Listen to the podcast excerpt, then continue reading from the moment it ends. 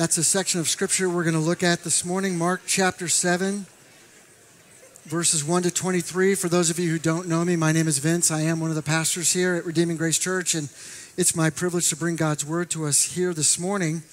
As we turn in our Bibles to Mark chapter 7, Mark is going to tell us two stories. There are two stories that are somewhat related, and the topic uh, is sort of the same between them, too. It's about being defiled.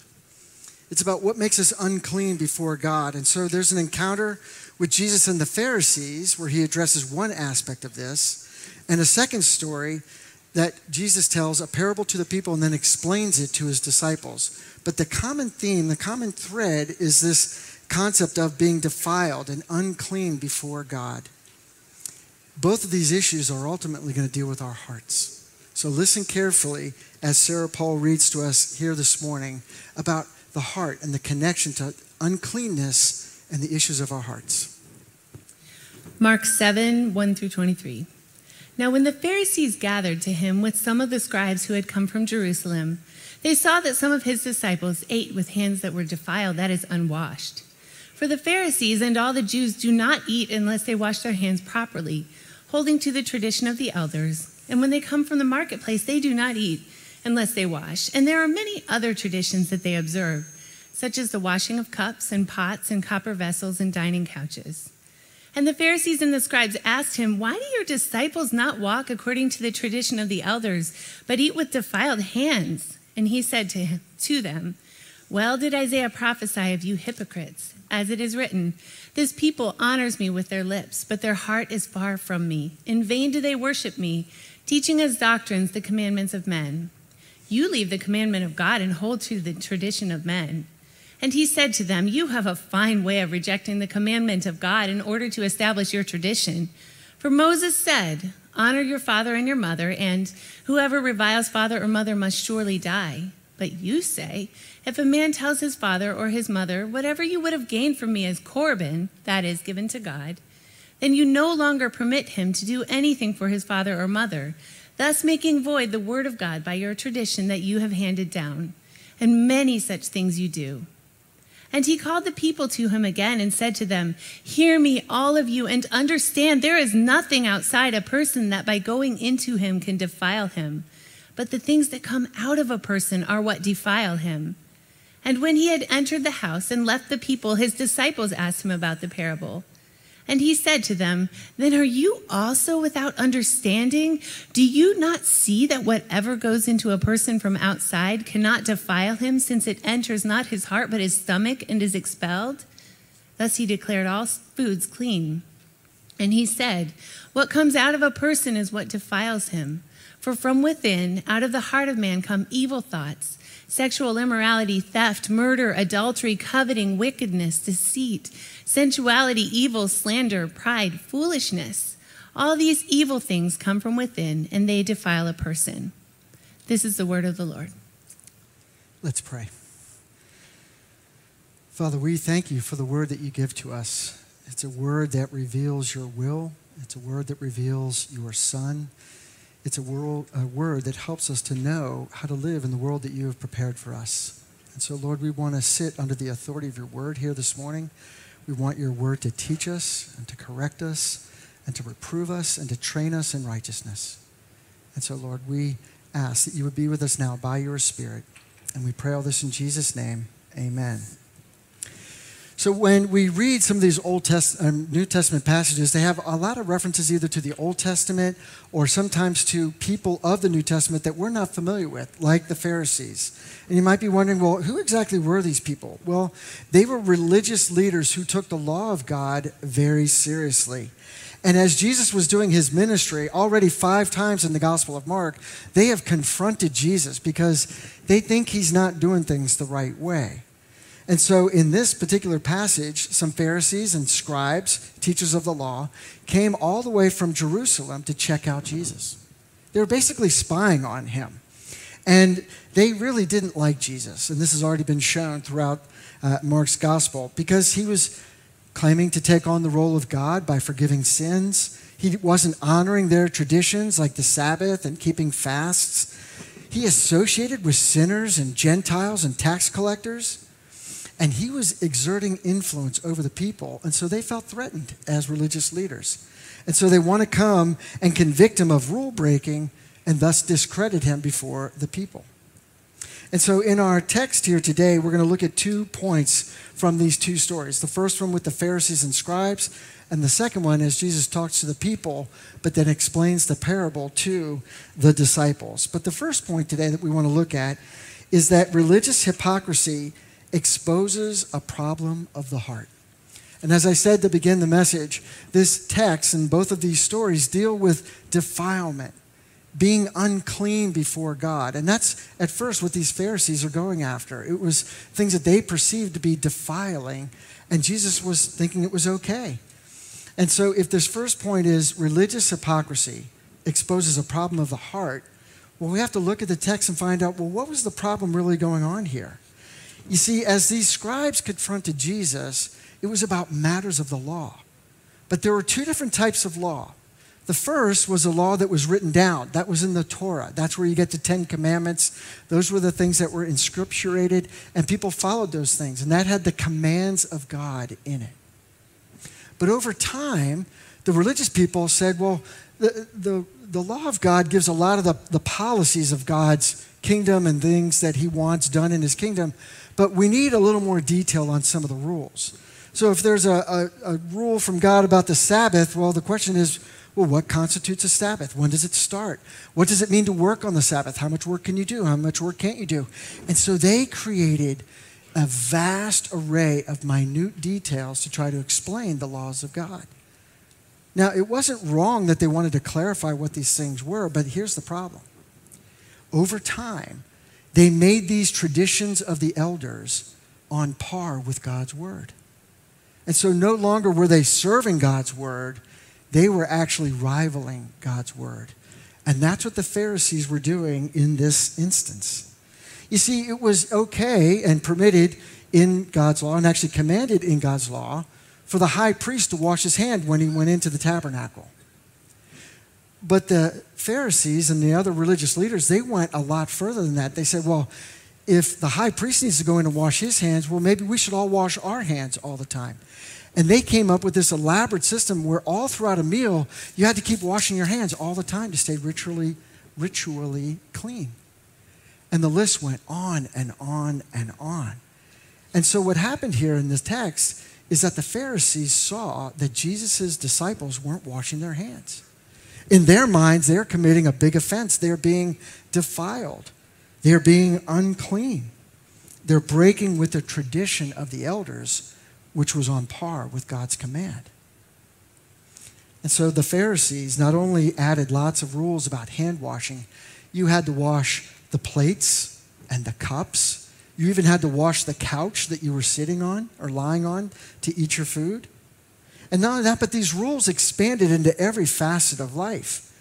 They included associating or not associating with certain classes of people like lepers, Gentiles, Samaritans, also, they had rules about fasting and keeping the Sabbath. No surprise that Jesus kept having these run ins with the Pharisees because basically a lot of these traditions that they held so dear, he was breaking them. He wasn't living their way, and so he became quite the rival to them. Now, the point that Jesus is making is not that traditions are bad per se, we all have traditions. We come to church at a certain time. We generally know what appropriate clothes to wear when we come to this church. But if you go to a different church, they might wear different clothes. If I was in a Presbyterian church, I'd probably be wearing a blue blazer, uh, or at a Baptist church a lot of times. And there's nothing wrong with that. But here's what would be wrong with it. If somebody saw me preaching without a blue blazer on and said, you know what, you're actually defiled, you're unclean you might not even be a Christian. You see, when we elevate the traditions of men to being on par with God's word, we get ourselves into a lot of trouble. Because instead of living under the word of God, we actually, in our own ways, like to live above the word of God. You see, it's in the heart of man for all of us to want to play God. We love to be in charge. We chafe a little bit under God's authority and God's rule, and it's a little uncomfortable you know, it's the old story. Anytime you see the sign that says, don't walk on the grass, what do you do? You walk on the grass. Why? Because our little hearts are just filled with all kinds of stuff that say, hey, don't tell me what to do. But the Pharisees loved telling people what to do. And they had all these elaborate plans. And so Jesus actually goes on the offensive here. And he replies to them with a sharp rebuke and a correction. Look at verses 6 and 7. And he said to them, Well did Isaiah prophesy of you hypocrites. As it is written, This people honors me with their lips, but their heart is far from me. In vain do they worship me, teaching as doctrines the commandments of men. So he's quoting Isaiah 29 13, which is part of the series in Isaiah chapters 28 to 31, where Isaiah really goes after the leaders of Israel, specifically the teachers of the law, because he said, You're leading everybody astray with your man made religions. You're not helping people come to worship God, you're actually just casting more and more burdens on them. And look, the reality in the Bible is, in the Old Testament, the people already had enough trouble trying to follow the commands of God, and, they couldn't keep those. They eventually got exiled. But here are these religious leaders saying, hey, well, let's just double down. Let's add more laws to this. And so the weight and the burden of living under the law of God, not just God's commands, but the tradition of the elders, became an unbearable weight. And it led people away from God not towards God. So, why such a harsh rebuke? Why call them hypocrites? Which basically means that they were being stage actors, they were impersonators, they were pretenders. It's because their actions are merely external, but they didn't really come from the heart. And the greatest commandment in God's word is what? To love the Lord your God with all your heart. And see, they missed it. By adding their traditions of men, they missed the most important commandment of God to love Him. And they were missing the point. These traditions were not serving them any longer, these traditions were becoming a master to them. Instead of drawing people to God, they were pushing people away from God. And Jesus illustrates how bad it is. You might not be familiar with this Korban situation, but so let me just explain it to you briefly in God's word, it says, honor your father and your mother. Okay, fifth commandment, Exodus 20. And then it goes on, it says, and whoever reviles father or mother must surely die. Exodus 21, 17. So Jesus is quoting from the Bible the commands of God. And, and he went right to the parental relationship. He didn't go love the Lord your God with all your heart, mind, soul, and strength. He just went straight to the, the parents because in the culture of the day, honoring your father and mother, well, that was like honoring God and loving God because parents in God's economy are given to children to be in God's stead for them, to shepherd them, and to care for them as under shepherds. And so there's a direct link between the way God designs things. So God is the father of all, but he also gives us fathers and mothers in our home. And so it became a big deal. The law says you have to honor your father and mother. And if you don't do that, if you revile them, you must surely die. You got the death penalty for disobeying your parents. Now, pause here if you're a young child. Death penalty for not obeying mom and dad. Why? Because it was a serious offense. This idea of korban, though, is something a little bit different. It was one of the traditions of the elders. Verse 11 says this But if you say, if a man tells his father or mother, whatever you would have gained from me is korban, that is given to God, then you no longer permit him to do anything for his father or mother. And so it was one of the religious practices from Leviticus 27 that you could devote things to God. You could devote some of your income. You could devote your land. You could give things to God, and it wasn't to be messed with. Nobody could take it from you. And when you died, it transferred to God. And so it was a way of giving uh, sacrifice, it was a way of giving uh, back to the Lord. But here's where it came into conflict Jesus is saying, You teach a man that you can tell him that whatever he has, he can give as korban to the temple, to, uh, to the Lord, but then neglect his father and mother. And he said, You've now taken a tradition of man and you've weaponized it so that somebody can actually not love their parents and honor them by doing something that has the appearance of spirituality. You see, the big thing about giving these offerings is that you got a lot of credit for that. You looked good on the outside. Everybody would have thought, oh, so and so gave that as korban. But they missed the point because that same person who wants to be esteemed and recognized publicly for their religious duty might very well in their heart harbor an anger and a resentment to their parents to the point where they wouldn't care for them in their old age. Jesus looked at that and said, You have totally missed the point. You have taken your traditions and you've made them above God. Look at verse 13. He says, making void the word of God by your tradition that you have handed down, and many such things you do. Friends, when we take a tradition, something that describes the way that we live out the Christian life, if it's not explicit in Scripture, but it's a practice that we have. And if we elevate it to the point where we expect everybody else to uphold to that too, and we make it a new law, friends, we are in danger of committing religious idolatry. We become the rule makers, not the rule followers. We become the ones who are in charge and not the ones who are submitted to God. And so Jesus is teaching them a very, very important lesson. And that is that in our pride, when we take our traditions and put them on par or above God's word, we run the risk of voiding God's word. And I don't know about you, but I don't think I want to be in a position of voiding God's word. God's word is holy, and God's word is good. And so Jesus addresses them. He says, Religious hypocrisy exposes a problem of the heart because that's where he went in Isaiah, didn't he? He said, These people honor me with their lips. Okay, they go to church, they go to small group, they give, they go to prayer meetings, they serve at the Lamb Center, they do all these things. But it's possible to do all those things and still have your heart be far from God. How can that be? Jesus then tells another story or Mark tells us another story about Jesus because Jesus wants to make it clear where the problem really lies. And the second point is this evil thoughts and actions originate in the heart. Remember how I said that this was going to be a connection between defilement and uncleanness, but also what happens in the heart? Well, that's exactly where Jesus goes. And, and I understand this next one uh, pretty well because before I became a Christian, I used to go to church in the morning before I went to work.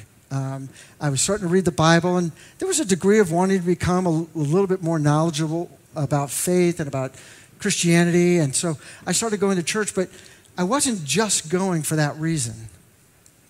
I had an ulterior motive. You see, some of the girls that I grew up with, their moms used to go to church in the morning too.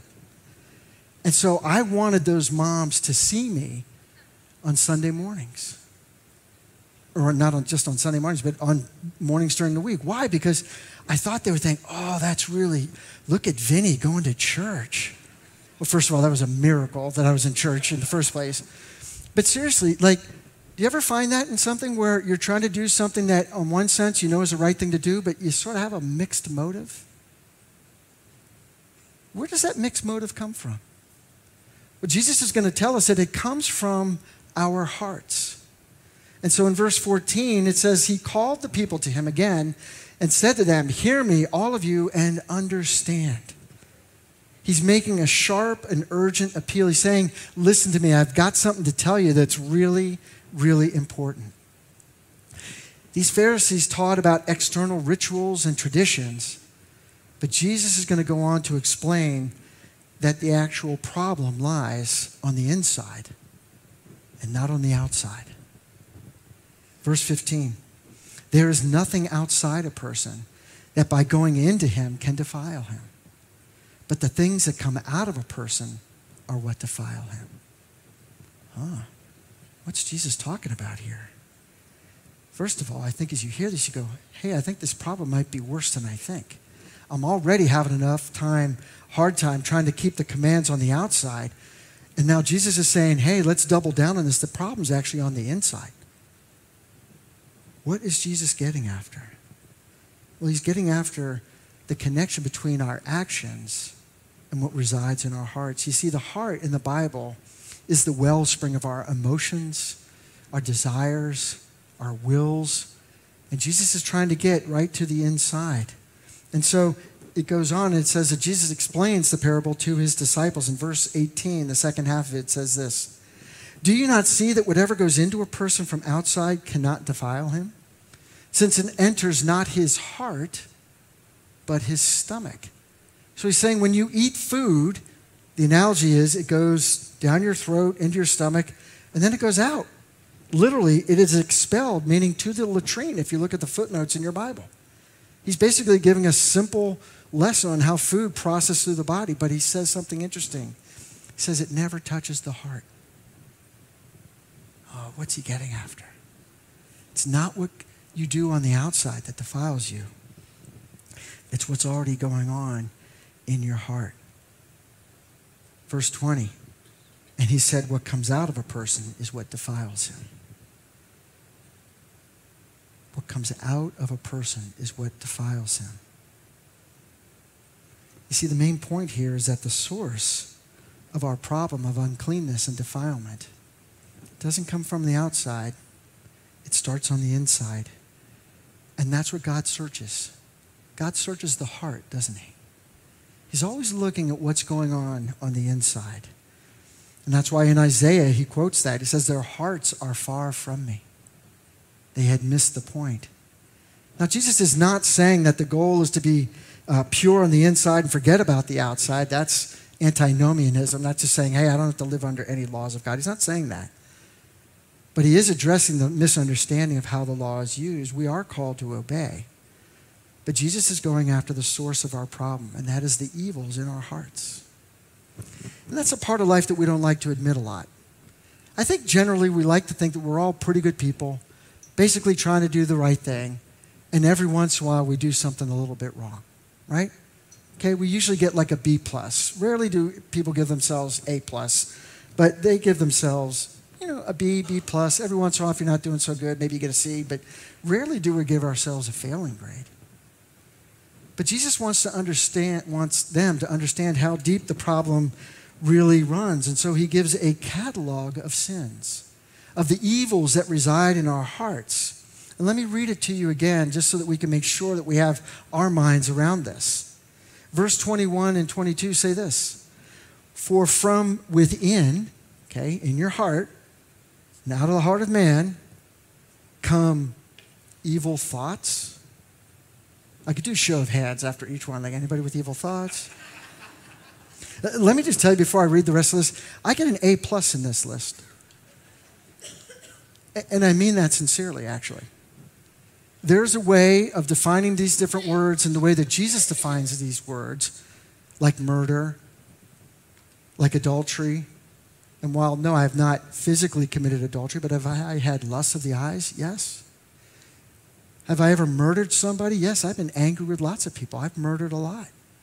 And if we think about this list, thinking about how Jesus thinks about this list, we're all going to get an A plus. Out of the heart of man come evil thoughts, sexual immorality, theft, murder, adultery, coveting, wickedness, deceit, sensuality, envy, slander, pride, foolishness. I mean, at some point, don't we want to say, hey, Jesus, can you just call time out here? Like, you're killing me. Right? But I think that's the purpose. I think he's trying to help them understand that your heart is so wicked, your heart is so full of stuff that you're never going to be able to clean it all up on your own. And so he teaches them that this problem comes from within. These are sins of the heart and sin is any failure to conform to the moral law of God in our actions, in our attitudes, and just even in our nature. Sin is our greatest problem because sin separates us from a holy God.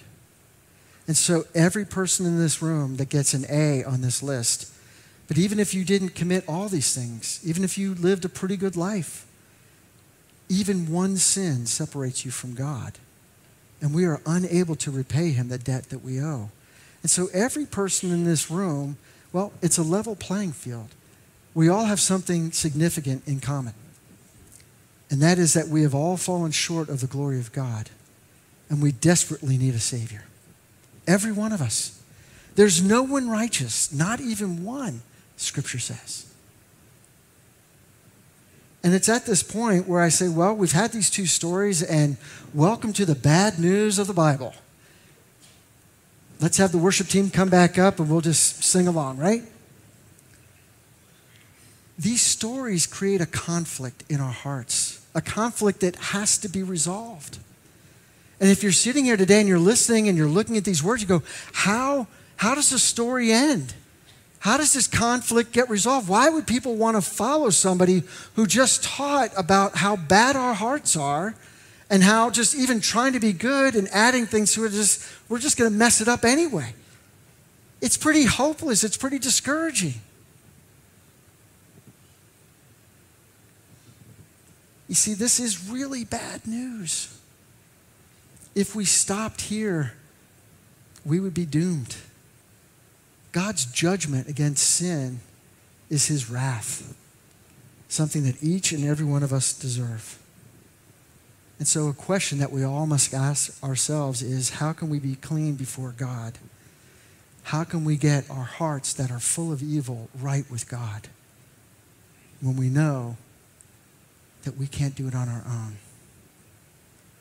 But thanks be to God, Scripture tells us that with man, this is impossible. But with God, all things are possible. I was thinking about a parallel to this, and that is it's about heart transplants. I'm a little familiar with that lately. But here's the thing about heart transplants you never actually get on the list for a heart transplant unless you acknowledge the problem. Unless somebody diagnoses you with heart problems, you're not going to be on the transplant list. They're going to say, uh, you can't just raise your, I'd like a new heart. Well, why? What's wrong with yours? I, I don't know, nothing's wrong. Well, then you're not getting on the list. No, you start with the list by getting on it when you acknowledge that there's a problem. And that's what the texts here today are helping us see. Friends, you and I have a significant problem. But God has a plan to give us new hearts. God has a plan to solve the problem of our sin. And just like with a transplant, you have to qualify to get on the list. Well, I think we all qualify for that, right? We all have bad hearts. And we need a donor to give us a new heart. And who's that? Well, that's Jesus. And then how is this new heart going to be input into our bodies? It's not a physical heart, it's a spiritual heart. And so the Holy Spirit acts as the surgeon and gives us new hearts. And then you can live a new life, called to live a new way. And this is where the connection to Jesus and the good news comes in. I was talking to Kenneth about this passage, and he said this. He said, The problem on the outside must be solved by someone on the out, the problem on the inside must be solved by someone on the outside who gives us new hearts. Which brings us back to the to the Bible and to God's word. In the Old Testament, both the prophets Jeremiah and Ezekiel promised that God was going to give new hearts to his people. He knew that they were never going to be able to be pure on their own, and so they needed new hearts. In Ezekiel 36, 24 to 27, say this I will take you from the nations and gather you from all the countries and bring you into your own land. I will sprinkle clean water on you, and you shall be clean from all your uncleanness. Notice the language. And from all your idols, I will cleanse you. And I will give you a new heart and a new spirit I will put within you. And I will remove the heart of stone from your flesh and give you a heart of flesh. And I will put my spirit within you and cause you to walk in my statutes and be careful to obey my rules.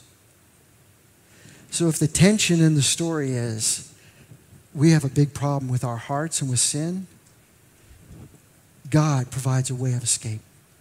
He will give us new hearts. In God's plan to redeem and save his people, he appoints Jesus Christ to be the one who purifies our evil hearts. 1 John 1 9 say, If we confess our sins, he, meaning Jesus, is faithful and just to forgive us our sins and to cleanse us. Notice the language? And to cleanse us from all unrighteousness. How can this be? Because at the cross, Jesus shed his blood to pay for our sins. It's the substitution of Jesus for us. You see, at the cross, he bore our sins so that God's wrath that we deserved would be poured out on Jesus. And Jesus would pay for every last sin of ours. This great substitution enables us then to receive the righteousness of Christ so that we can stand before God, be adopted into his family, and be given the hope of eternal life. Oh, friends, what a Savior we have in Jesus Christ. You see, we're never going to clean ourselves up enough to be right with God. Somebody had to do it for us, and that was Jesus. But it came at a great cost. Jesus substituted himself for us in order to make us right with God. He pays the penalty of our sins, gives us his righteousness, and Scripture says, by his wounds, we are healed. So Jesus becomes our Savior and our Lord. He's our Savior in that we look to him to, to cleanse us from all unrighteousness. And he becomes our Lord, saying, I no longer live for me. I want to live under your rule and under your reign. Because there is no other king like Jesus. There's no one else that says, hey, come follow me, but if you can't do it, I'll do it for you. Well, that's what Jesus does. And this is why the invitation of the gospel is so special, because if we really understand how bad our sin is, well, then the offer of the gospel becomes even greater and greater in our minds. The opposite is true. If you don't think of yourself as much of a sinner, well, then you're probably not in need of a very great Savior. And I don't say that so that we walk around with a morbid introspection, say, oh, I just, I'm the worst sinner I know, and I just need to think about my sin all the time. No, but it is to have an effect in our lives. We're supposed to understand that, you know what? I'm not there yet. But that's okay because if I will humble myself and repent and submit myself to the Lord, I know that I can work out my salvation with fear and trembling, for it is God who is at work in me to will and to act for his good pleasure. You see, when we come to Christ, it's not like a one off deal.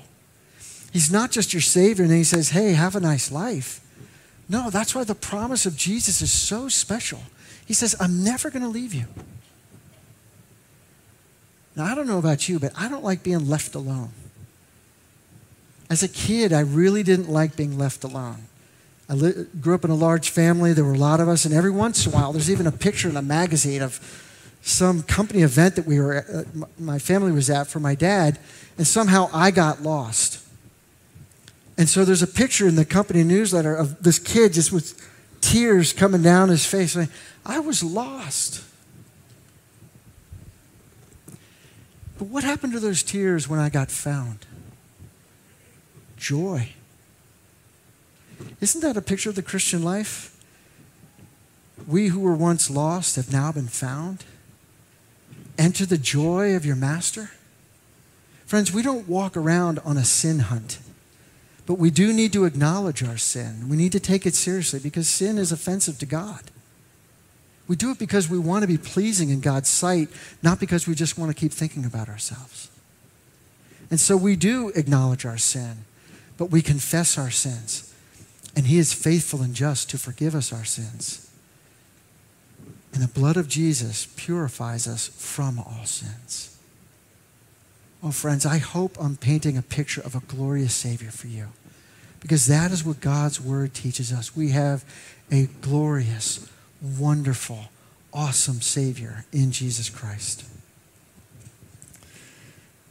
In Mark's gospel, the Pharisees, the scribes, the people, and even the disciples often failed to see what was happening right before their eyes. You see, these two stories involve Jesus.